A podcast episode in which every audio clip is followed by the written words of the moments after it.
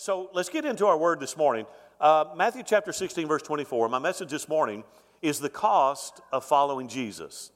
The cost of following Jesus. Now, I'm going to start a new series on July the 9th. Uh, my series is titled Questions That Jesus Asked. Uh, you know, every time Jesus spoke, it was on purpose. Uh, he said, every, you know, the Bible says every idle word that a man utters, he'll be accountable for it. Jesus never wasted words. If he said it, it meant something. Uh, if he asked something, there was a point to it. And so, uh, for the remainder of the summer, we're going to be covering questions that Jesus asked. But this morning, we want to talk about the cost of following Jesus. Matthew 16 24, probably a scripture that most of us would be familiar with. Then Jesus said to his disciples, If anyone desires to come after me, let him deny himself and take up his cross and follow me. Then Jesus said to his disciples, If anyone desires to come after me, let him deny himself, take up his cross, and follow me. May Lord add his blessing to his word this morning. Now, you, have heard me say this before that, um, that choosing to follow Jesus is not an easy thing. Now, now, some clarification there. Salvation obviously is freely provided. It is a gift that is given by God uh, freely we receive through grace, by grace through faith. Uh, it's, it's available. Whosoever will, let him come. So salvation in and of itself is not really that complicated. We, uh, it, it's a free gift that's offered to everyone. However, the cost of discipleship is great. And, and, that's really what we're talking about this morning. See, I, I, have heard, you, have heard me say this before, that, that there are a lot of people today that, that believe that if that Christianity or matters of faith are for women and old people. And that if you are somehow a male, and that's why I'm saying that, that it would be wonderful to, to uh, have men restored to the church. Uh, because, uh, you know, there, there's this perception that you're, you're either weak or inept as a man if you follow Jesus. And, and if you've lived by faith any length of time, then you understand the opposite is true that it really takes, if you're going to, if you're to be a disciple of Jesus, not everybody can do it. I mean, it really takes a man or a woman to be a child of God. Uh, and that's kind of what we want to talk about this morning is about uh, there is a cost. Salvation is free. It's a free gift given by God uh, that all of us can have, but there is a cost to discipleship. Now, in the Sermon on the Mount, back in Matthew chapter 5, Jesus started to challenge his listeners to change the way they thought. He wanted them to change the way they were thinking about being part of the kingdom of God. For instance, if you remember, most of the people at that time believed that because they were descendants of Abraham and Moses, that it somehow automatically provided them a spot in the kingdom of God. Anybody remember reading stuff like that? Might cut me down just a tad bit more.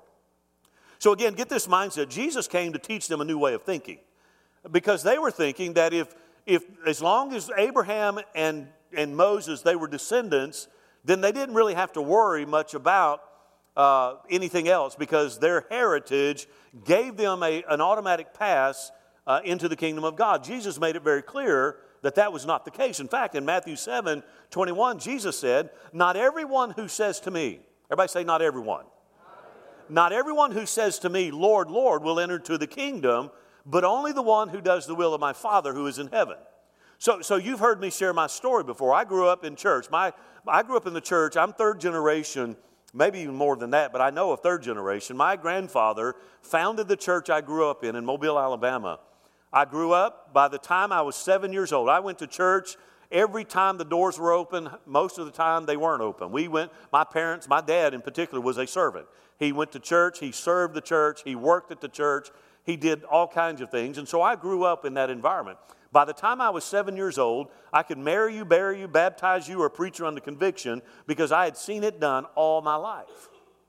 I was called to preach when I was seven.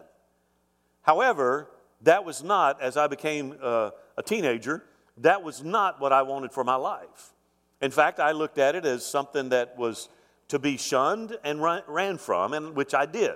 Um, I lived most of my life. If you were to ask me at 10 years of age if I was born again, I would have said yes. If you were to ask me at 14 when I was in, uh, leading into the height of my rebellion, if I was uh, born again, I would have said yes. The reason is because my parents had enough faith, I thought, for me. Anybody know what I'm talking about? I was trying to live off of my mother and my father, my father in particular, his faith. And I did not understand that that is not how you do that. See, I was counting on, if you would ask me if I was going to go to heaven, I would say yes, absolutely. It was in 1985 when, when my faith became real to me. No longer did I try to live off of my parents' faith. I wasn't trying to make a, it wasn't a heritage thing, it was a personal thing.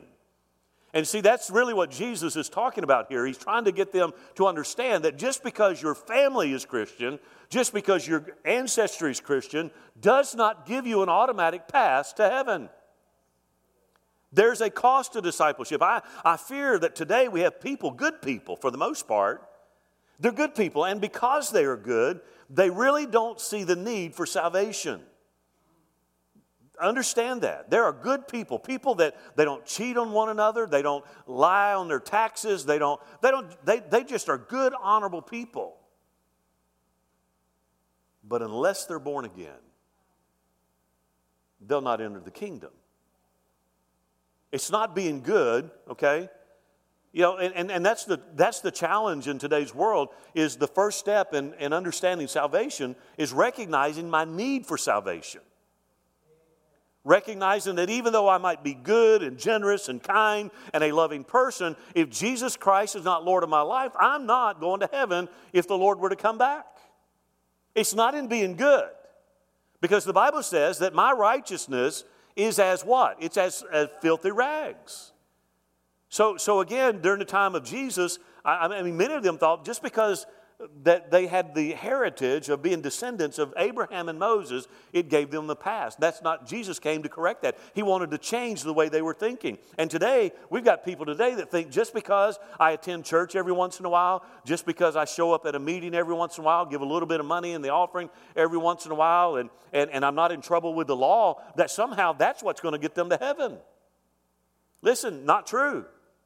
This is not what the Bible teaches. In fact, in John chapter 3, Jesus told Nicodemus what? Remember what he said? You must be born again. I told the early service I was at a breakfast meeting on Thursday with a, about 30 other men in Burleson, and uh, we were there, and the, the, the question came up is how do you know when you're ready? And they had been talking about a book that was written way back in the, in the 1980s about 88 reasons why Jesus was coming back. You know, that, that book, and 89 reasons why he didn't come back in 88, or whatever it was anyway. They, they, they, but they asked the question were, were you ready in 1988? I mean, if Jesus would have come back in 1988, would you have been ready? And which led to the discussion about what does it mean to be ready? And so I sat there and I listened to, I listened to this group of guys, and and, and they start uh, you know talking and saying all this stuff. And finally i, I, I just i said guys let, let me just tell you jesus said it best you must be born again. I said if you're not born again i don't care what you're doing to be ready you're not ready. We've got people that busy themselves with busyness but unless they are born again they're not ready. And you see that's what jesus came to do. He came to teach them a new way of thinking. He came with a different message. Again, read the Gospels. When Jesus spoke, the Bible says that they were intrigued and, and mesmerized by the message of Jesus because he spoke not like everybody else. See, all the Pharisees and the Sadducees, the religious elites of the day, they were speaking an impotent message that did not have the ability to change anything. And Jesus came along with a different message. He spoke. When he spoke, it was life, it was life changing. They, they hung on his words. He spoke words that, that, that they grabbed, if they grabbed hold of it, it would change their life forever. I mean, his words contained power to transform their lives, and, and, and those who took it to heart, they were never the same. I, I love reading about Jesus in the Gospels because everywhere Jesus went, multitudes followed. I mean, you want to talk about you know, growing a crowd, just get Jesus to show up. I, I, I kind of uh, gave this question out this morning. What would it be if we had a new way of coming to church. And, and, and that is the mindset is that we're coming to church believing that Jesus is going to meet us here. You see, because wherever Jesus went, crowds followed him. Why? Because you knew something was going to happen.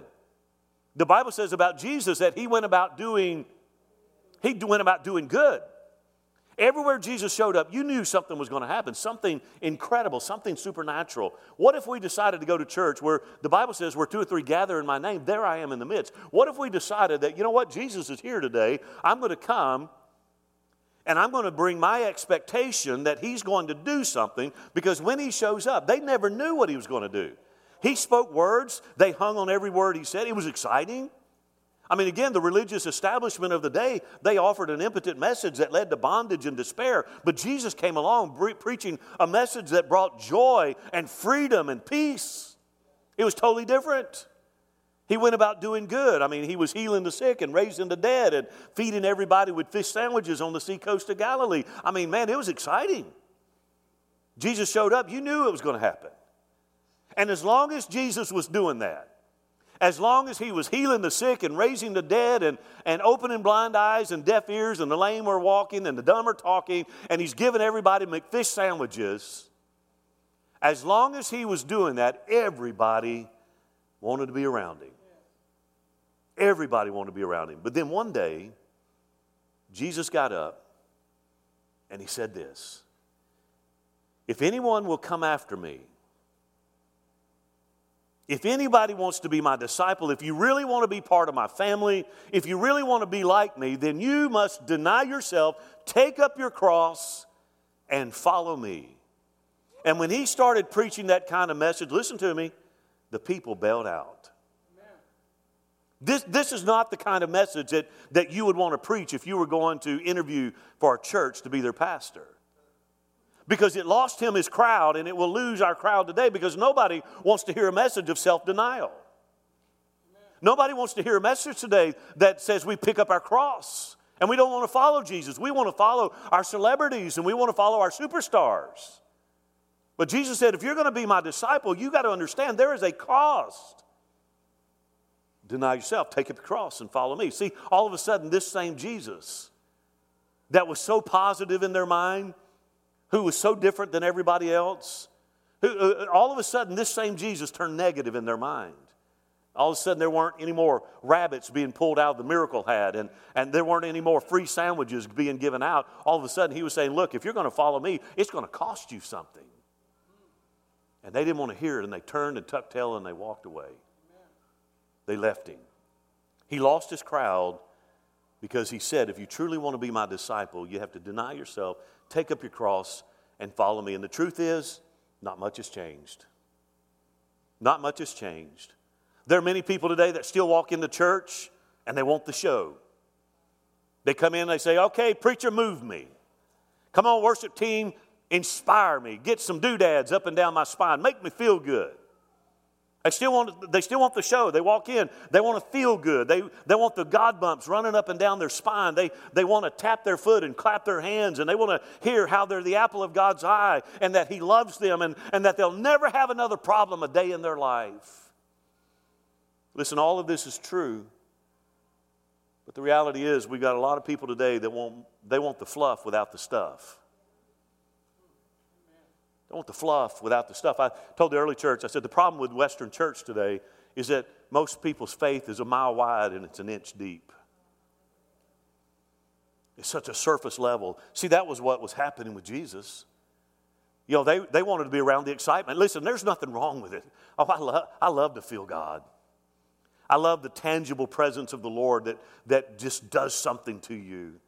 Nothing wrong with that. But Jesus said, Look, if you're going to be my disciple, it's got to be deeper than that. It's got to be deeper than that. They, listen, this crowd here that Jesus was talking to, they, they didn't want to hear about sacrifice. They didn't, want to, they didn't want to hear about forgiving others and serving in ministry. They wanted to feel good. They wanted to have a good time. And, boy, you better not start talking about the true price of discipleship because they'll walk out. And there are people today that will do the same thing. When you start laying it on the line saying, look, if you really want to be a follower of Jesus, this is what it's going to cost you. We don't want to hear that today. Again, I love to feel God. I love the presence of God. I love to sense that overwhelming presence of God. There are times in worship where tears will stream down my face. I'm caught up in that moment of worship. You know, because I start thinking about, He's been good to me. Listen, the truth is, I don't deserve anything that He's ever done for me. But because of His great love for me, He's showered me with blessings, He showered me with life. Each one of us would be the same way if we stopped and thought about I'm not here because of my brilliance, I'm not here because of, of my charisma, I'm not here because of this, I'm here because of the grace of God. That's it. Sometimes in worship, I get overwhelmed and I'm, i just, I love that, that presence. But hear me, church, our faith has to be deeper than just emotional stimuli. It has to be deeper than that. See, the reality is there will be times in your life when emotions will not carry you through the dark hours of life. If you've not experienced that, hang on because you will. There are times when the emotions are not going to carry you through the dark hours. There are times when the dance will not sustain you in the midst of the raging seas. When the doctors look at you and they say things like, you know what, it's inoperable. Or they look at you and they say it's terminal. Or they look at you and say, you know what, you've got three months to live, get your affairs in order. You see, when you go through those dark times of life, you better have a faith that is deeper than the emotional stimuli of just making me feel good. Because when they look at you and say it's terminal, that there's no hope, that there's nothing else can be done, when the bank comes in and says, We're sorry, we're taking your house back, when the employer comes around and says, Sorry, but your services are not needed anymore, you need something deeper than the, that, that emotional stimuli. You need something that will cause you to square your shoulders and to look up into heaven and say, But I know in whom I have believed in, and I'm persuaded that He's able to keep that which I've committed unto Him against that day. You need something deeper than that. You've got to have it. Listen, there has to be more than shallow emotions. And see, this is what Jesus was trying to get them to understand that if we want to grow deeper in our faith and closer with God, then it's going to cost us. We've got to count the cost. What is the cost? Well, here you go. He gave us three things. The first cost is this you, got to den- you have to de- deny yourself. Everybody say deny. deny. That's not popular. Because you know what it means? It means saying no. And nobody likes to say no. It's a tough message. Again, it lost Jesus' crowd, and it loses crowds today. But if you grab hold of the truth, it, you'll never be the same. Jesus said, if you really want to get to first base and be in my disciple, then you have to learn how to say no to yourself. So, so really, what does that mean? Well, again, it just simply means saying no to you and saying yes to God. That, that, that's it. This is, again, it's a tough thing to do for humans, especially in Western culture, because we feel like it ought to be about us. Amen? We do. We feel like it has to be about us. I mean, think about it. my wishes, my preferences, my likes, my this, my that. You know, and, and if it's not about me, I'm going to pack up my toys and I'm going to go somewhere else. That's the culture that we live in today. The American church, you think about it, the American church has, has been preaching for the last 50 years a humanistic gospel that preaches a selfish message. A self centered, selfish message. The world says, make yourself number one. Jesus said, deny yourself. The world says, make yourself the big shot. Jesus said, humble yourself and become a servant to all men. The world says to make up your own rules and live by your own truth. Boy, isn't that the mantra today? Live by your own truth. Jesus said, Abide in my word. Those two are polar opposites and they'll never mix. See, that's why you have churches today that are confused, that are now condoning what God has condemned because they're confused because they're trying to have one foot in the world and one foot in the church. They're trying to mix what cannot be mixed. It's like oil and water. My Bible doesn't say try to have one foot in and one foot out. The Bible says come out from among the world and be separate and touch not the unclean thing. Again, that's discipleship.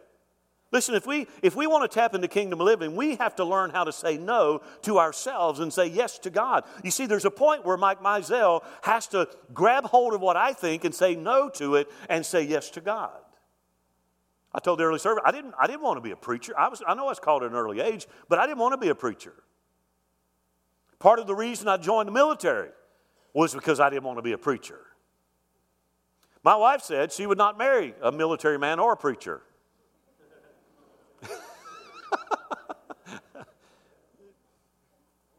Didn't want anything, anything to do with it. But there came a point in, bar- in the barracks in San Antonio, Texas, in January 1985, where Mike Mizell had to say no.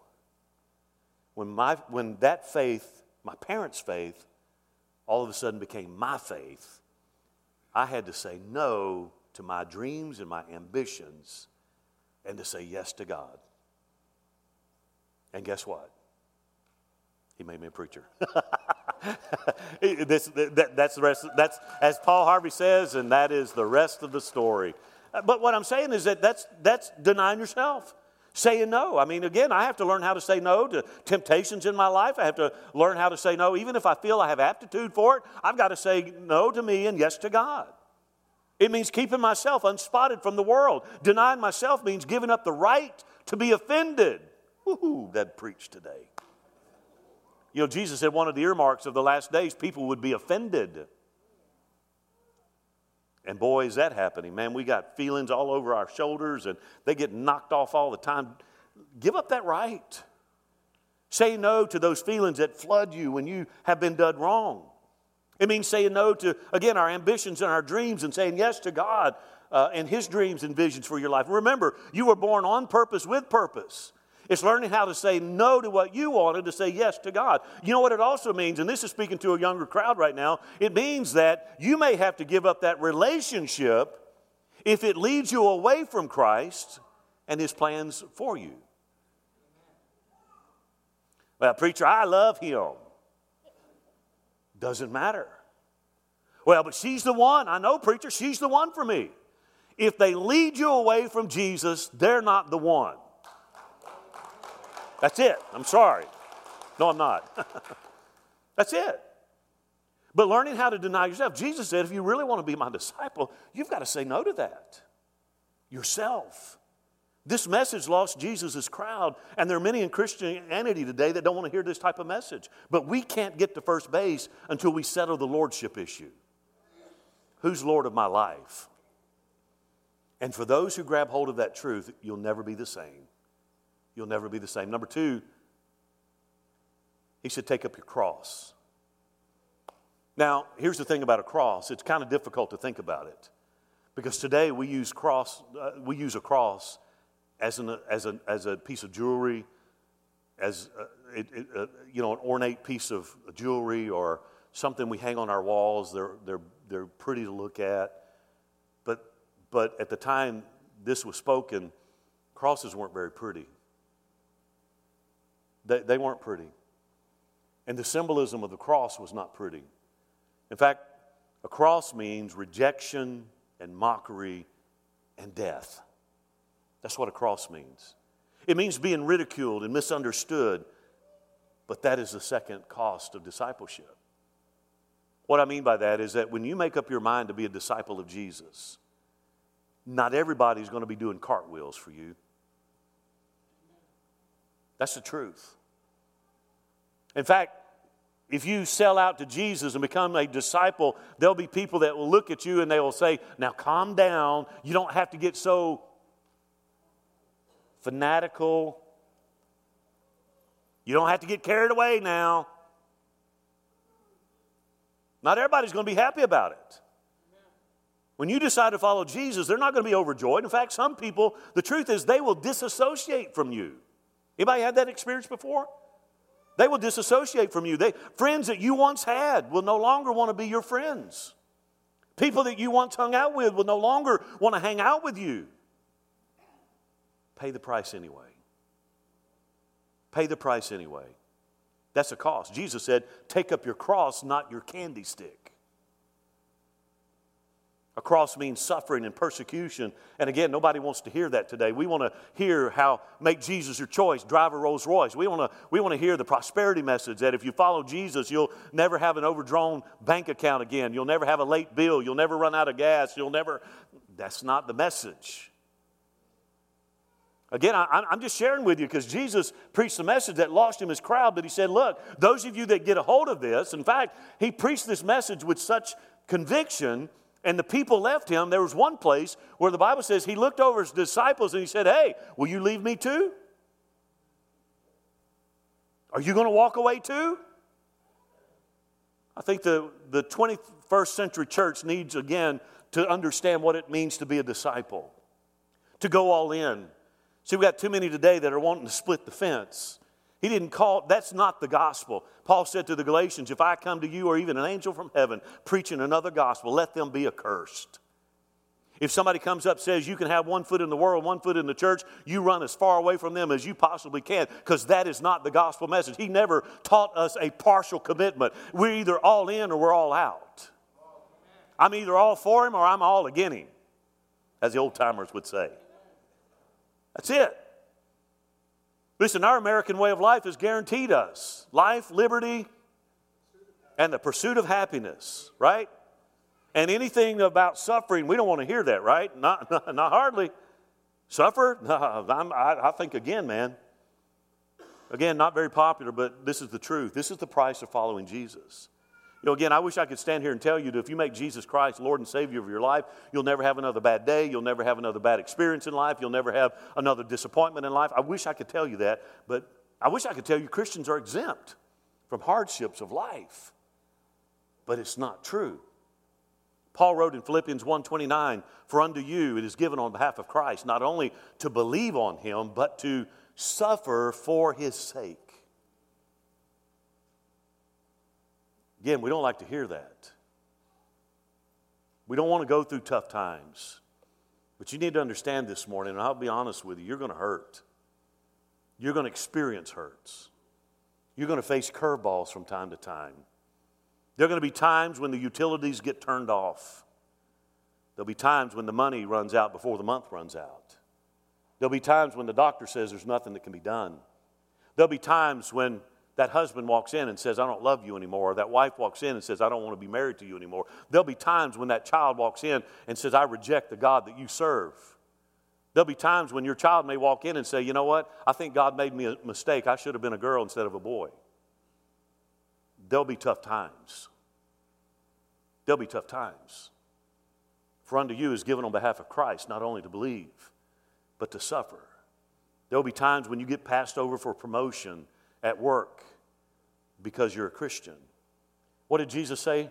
He said, Marvel not when the world hates you. Marvel not at this. Don't be overwhelmed by this. Go ahead and make up your mind that when it comes, when people mock you, when they ridicule you, when, they throw, when life throws you a curveball, this is the cost of being a disciple. Are you willing to be a disciple of Jesus? Can you deny yourself? Can you take up your cross? And the third thing is this follow Jesus.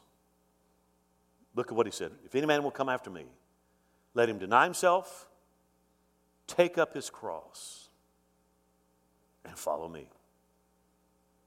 Hard to do, right?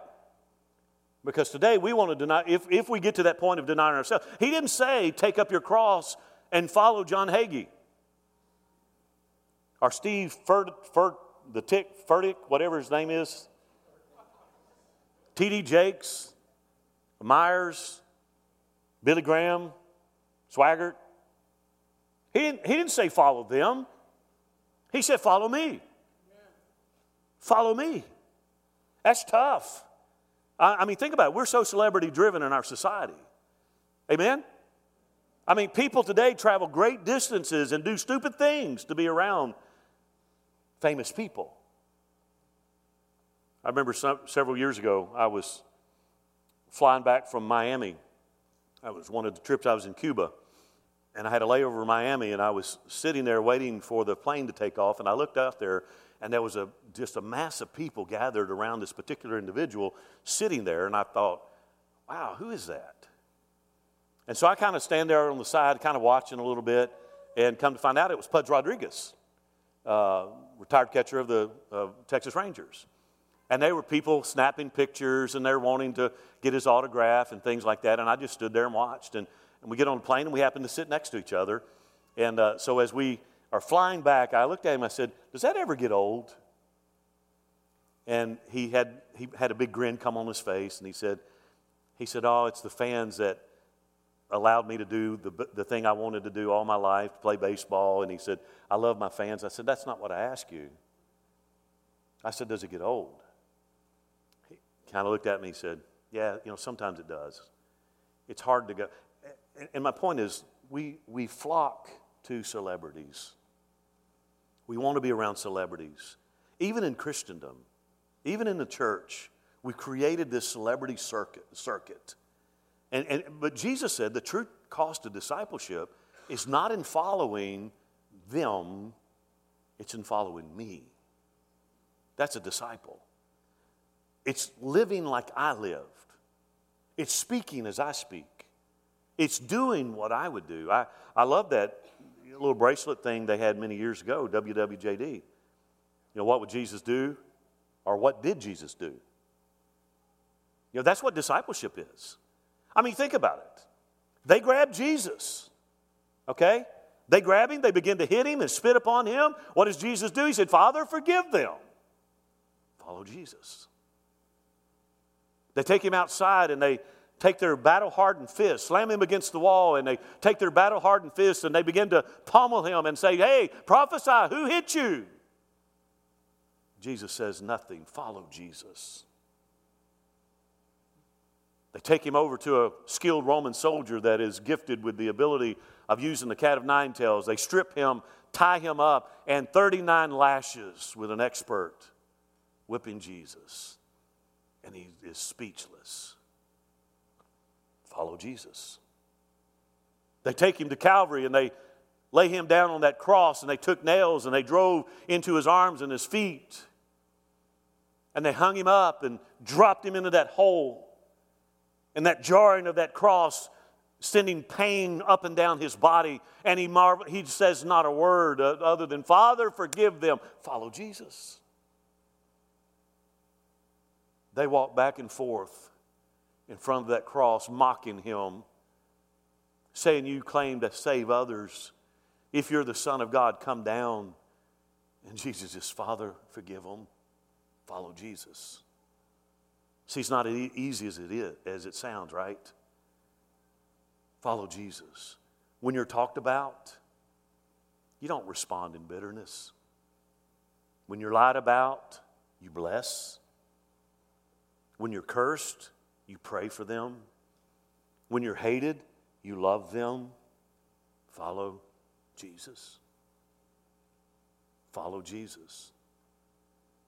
See, now you understand why it cost him his crowd. Because as long as Jesus was performing, as long as Jesus was pulling the miracles out of the hat, he was meeting the basic need. Everybody wanted to be around him. But he said, at some point, you've got to get off of that stuff. How did Paul describe discipleship? He said, you know, you ought to be craving the meat, but many still need the bottle. That's really essentially what Jesus was trying to get them to understand. He said it's one thing. Listen, when we're infants, we consume the bottle. That's how we're nourished. That's how we're fed the sustenance of life. That's how we get it. But as that baby grows, that baby is going to want a T bone. And that progression would be such that at some point that baby can eat a T bone. Why is it that when it comes to the spiritual maturation, why is it still acceptable for someone who ought to be gnawing on a T bone to still be sucking on a bottle? You're like, Preacher, I didn't come to hear a message like this today. well, but again, there's a cost.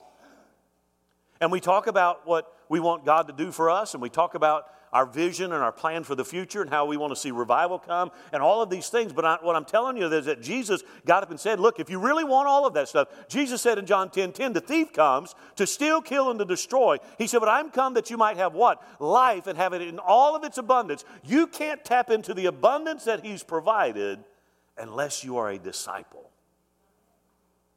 And discipleship comes by learning how to say no to yourself. My dreams, my ambitions, I mean, I, I, one of our heroes, we, I, I, need to, I need to get our heroes back through the church again, missionaries. Our hero, I love missionaries. I love, I love the, their commitment. To deny, many of them live in places that, that we, we, we wouldn't stay, we wouldn't go to. They're not resort towns and villages. Many of them are just living out there doing what Jesus called them to do. They said no to the pleasures of life, to the comforts of life. I'm not here to guilt anybody. That's not what I'm saying. I'm just simply saying Jesus got up and started preaching a message. After, again, everybody wanted to be around him, and, and that was fine and that was good. They liked the excitement. I love to come in. I love the excitement. I love to feel the doodads and the God bumps up and down my spine. But at some point, every day I'm reminded I need more faith than just the emotional stimuli. When I get my wife out of bed every morning, get her situated for the day, I need more than emotional stimuli. I need something that's deep and something that's anchored.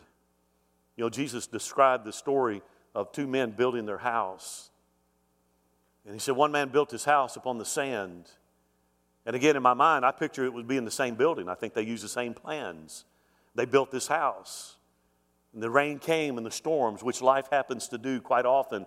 The, the wind came and the rain, and it, and it hit against that house. And the Bible says, and the house fell down, and great was its fall. Why? Because it was built on a shoddy foundation.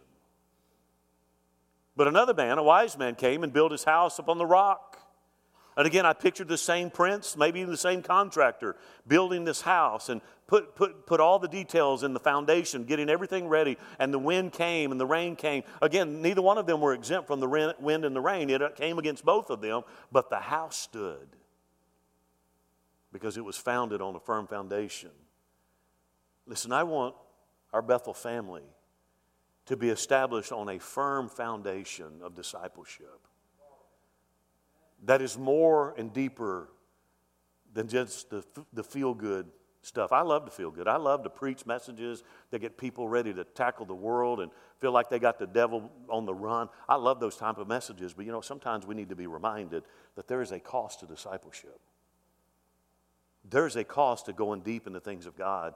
And if you're willing to pay it, then there, so, so when I went into the military, I'm going to close with this. Guys, come on back. I'm going to wrap this up. When I went into the military, I, again, I, was, I didn't want to be a preacher. Again, I, I had to learn how to say no to, to me. I wanted to, I, I was running from God. You know my story. I don't have time to share the whole thing. So I, I was running from God. I ended up going to the military. And I went into the military. I'd been dating a girl for four years. We were engaged. I was a year ahead of her. And so the plan was I was going to get in the military, get all my training done. She was going to graduate. We were going to get married and live happily ever after. That was the plan. For four years, we talked about it. That was the dream. I get into the military, you got to understand Isaiah 59 says, The arm of the Lord is not short that he cannot reach you. I was running from the call, running from God, didn't want anything to do with being a preacher. I was mad at God. I was mad at God. But you know what? Even in a barracks in San Antonio, Texas, you can't outrun God. Long story short, I knelt beside a bunk, committed my life to Christ. You've heard me say this before. My famous words were this I'm in the military now, God. What are you going to do about it? Isn't that brazen and all, the audaciousness of that? Don't have time to tell you that story, but God said, okay, watch this. and God began to arrange my life. He came in, my, he, it became my faith. I go, I get changed. My job gets changed in the military. I end up going into uh, to a different field that, that I didn't even know they existed in the Air Force. I graduate the uh, special ops school there in Florida. I get sent to an army base. Again, my mind, I'm, I'm swimming because I don't know what's going on. I'm thinking, what in the world is an Air Force guy doing on an army base? I go out with this girl that I've been engaged to for four years, and I knew beyond a shadow of a doubt she wasn't the one. That was my first test of discipleship. Are you willing to say no to self and yes to God? I had to cut that relationship off after investing four years. It may not seem like a big deal, but it was a big deal to me. Because now I'm in, a, I'm in the military. I'm in a different state. I'm in an army base. I don't know anything about it. I'm lonely. I'm confused, but I'm still following Jesus. Sever that relationship. I don't know what God's got going on. I find a church in Leesville, Louisiana, First Assembly of God. Started attending there, started working in the church when I wasn't deployed, and I met a brunette. And we dated less than two months, and we've been married almost 37 years. So, here, here's my point.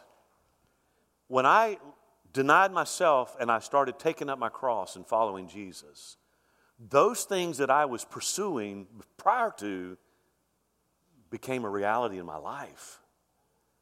Though, you understand what I'm saying? The things that I was pursuing on my own, when I said, okay, God, I'll step back and I'll let you take charge, I'm a humble servant. All of a sudden, the desires of my heart became a reality because He was in charge. What I'm saying is that when we learn how to say no to ourselves and take up our cross and follow Jesus, those things that we desire, even though right now we think it's this, God knows what we need and He knows what we want. And if I start following Him, He has a way. I mean, He took a, a Mobile, Alabama boy, put him in the Air Force, sent me to an Army base in a place I'd never been before to meet a Louisiana woman. I couldn't even have planned that. But he did it. Amen. I said the same thing. Thank you, Jesus. And then sometimes it's, why me, Lord? What did I ever? No, I didn't. I'm, that, that came out my mouth. no, I'm sorry. I got to close. no. There is a cost to discipleship, but here's the thing the cost is never more than the rewards that await. The life that you want, the life that you desire, it can be found in surrender. It's counterintuitive, doesn't make sense on any level. Jesus said to find your life, you have to lose it. Won't ever make sense, but if you'll do it, you'll find the validity of what Jesus was saying. Don't you stand with me this morning? If any man will come after me, let him deny himself, take up your cross, and follow me. Here's the thing we've one, the caution that we have in the 21st century church is we become very good at comp, uh, com, what is it compartmentalizing our lives. What i mean by that is we hang up we hang these god you can have everything but. God i'll do anything except. I'll go anywhere but. You know, we, we, we hang up these no trespassing signs on certain parts of our life. Listen, you can't be his disciple if you do that. A discipleship, again, Jesus never taught a partial commitment. He never, he never taught, taught us to, I don't know even know where that came from. How about sticking our toe in just to feel the temperature if, that, if it's worth diving in? He never taught that. Jesus was an all in guy. You're either for me or you're not. You're either with me or you're not. You're either hot or you're cold. Because if you're lukewarm, I'll vomit you out. The world today demands discipled believers who are all in. It's a hard commitment, but in making that commitment, your dreams will become a reality because you've settled the lordship issue. And as I close this morning, that's the question I want to ask you who's Lord of your life? Who's Lord of your life? Do you make decisions and plans without ever consulting God and asking God? Do you just go on your merry way and never give second thought about what God is wanting to happen in your life? Jesus said, Look, you can't be my disciple. You've got to be willing to let it all go. Let me take the reins, and I'll steer you where you need to be. And if you meet somebody that has done that, Again, living proof. What I thought I lost, I'm more than gained for. The life that I dreamed and imagined prior to rededicating my life to the Lord, when I, when I, that life I dreamed of, it's been eclipsed by the life God has given to me because I said no to my desires. Was it, was it hard? Absolutely. First six months of my assignment there in Louisiana, I'll be honest with you, was like hell on earth. Because I had identified as a believer, as a Christian, and those guys that I worked with, they were tough and they were mean, and they didn't want any, they, they thought Christians were weak. And for six months, I was alone until I met Sheila. I was alone. They didn't want to associate with me. I'd go do my job, and then I'd go back to the barracks, and that's where I was. After six months of being there, doing my work, they began to open up, invite me into their, in their own way, their fellowship, if you will. By my two and a half years tenure there, when I left to go to Germany, I'd led three of them to the Lord. Just because I took up my cross. I didn't fit the mold of what that job required. I didn't fit the stereotype of what it required, but yet I could do the job as well, if not better than most of them. I denied myself. I took up my cross and I followed Jesus. Do I have any regrets? Not one. Not one. I want to, I want to live my life, the rest of my life, in that same vein of denying self, taking up my cross, and following Jesus. So, who's Lord of your life? Are you willing to pay the price? This morning, the altar time is simply this. If you're here today, say, you know, Pastor, I want to make that commitment of being a disciple of Jesus. I'm not asking you if you're a believer. I'm asking you, are willing to be a disciple? Are you willing to pay the price to go beyond one level to another level? If you are, I have not seen, ear not heard. I know that's, that's the way I feel. You, you can't even imagine what God has in store for you. So while they sing this morning, if you're here today, say, you know what, Pastor, I want to renew my commitment to God, uh, Christ. I want to renew my, uh, my commitment to being a disciple of Christ follower. As they sing, would you come this morning? Would you make that just your time of, of just self dedication? If you need prayer for anything, we want to pray with you as well. Would you come this morning?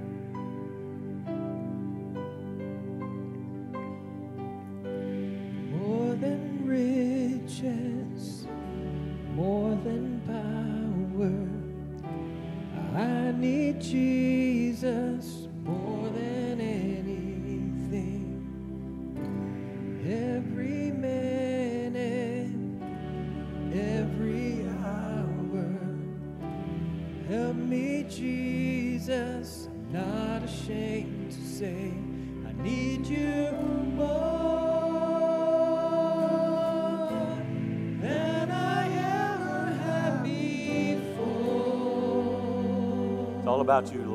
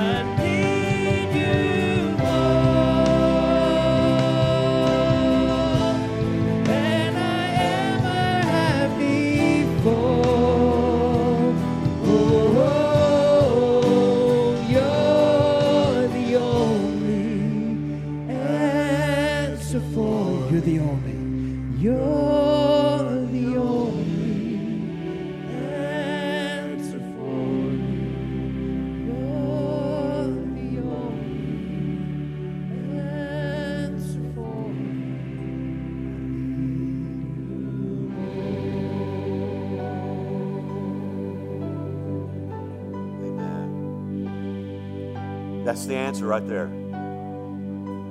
The answer is not outside of a relationship with Him. The answer is Jesus. Father, today we love you so much. Thank you that the answer to all of our questions is Jesus. And we need you more every moment of every day, we need you. Lord, I pray that you would help us as brothers and sisters in Christ to be willing to pay that price to be a disciple. Lord, not just merely know you as an acquaintance, but to know you as Lord. Help us, Lord, to learn what it is to deny ourselves, take up our cross, and follow you. Lord, you go ahead of us and you make the crooked way straight. Lord, you bring up the valleys, you tear down mountains, you remove obstacles. You lead us through the deep, dark valleys of life. You prepare a table before us in the presence of our enemies. Lord, help us to learn what it is to be that disciple. Lord, let us be the seasoning and the salt of the earth to shine our light so that others would see and glorify you, the work that is done. Father, I bless each one today. I pray as we walk out of here today, may we walk out determined to be your disciple, determined to pay the price, to be to count the cost, and to be willing. Give us a great day. Should you tarry, give us a wonderful week this week. Every day this week, put people in our pathway that we can share the good news of Jesus Christ. I love and I bless each one now in the mighty name of Jesus. And we all said, Amen. God bless you. Thank you for being with us online. I look forward to seeing you next time. God bless you and I love you.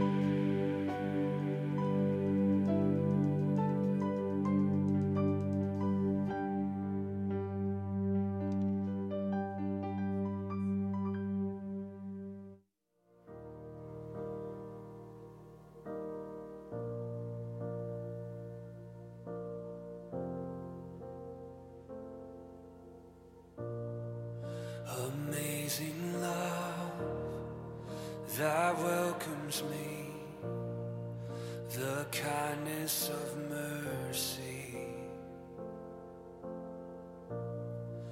That bought with blood, wholehearted.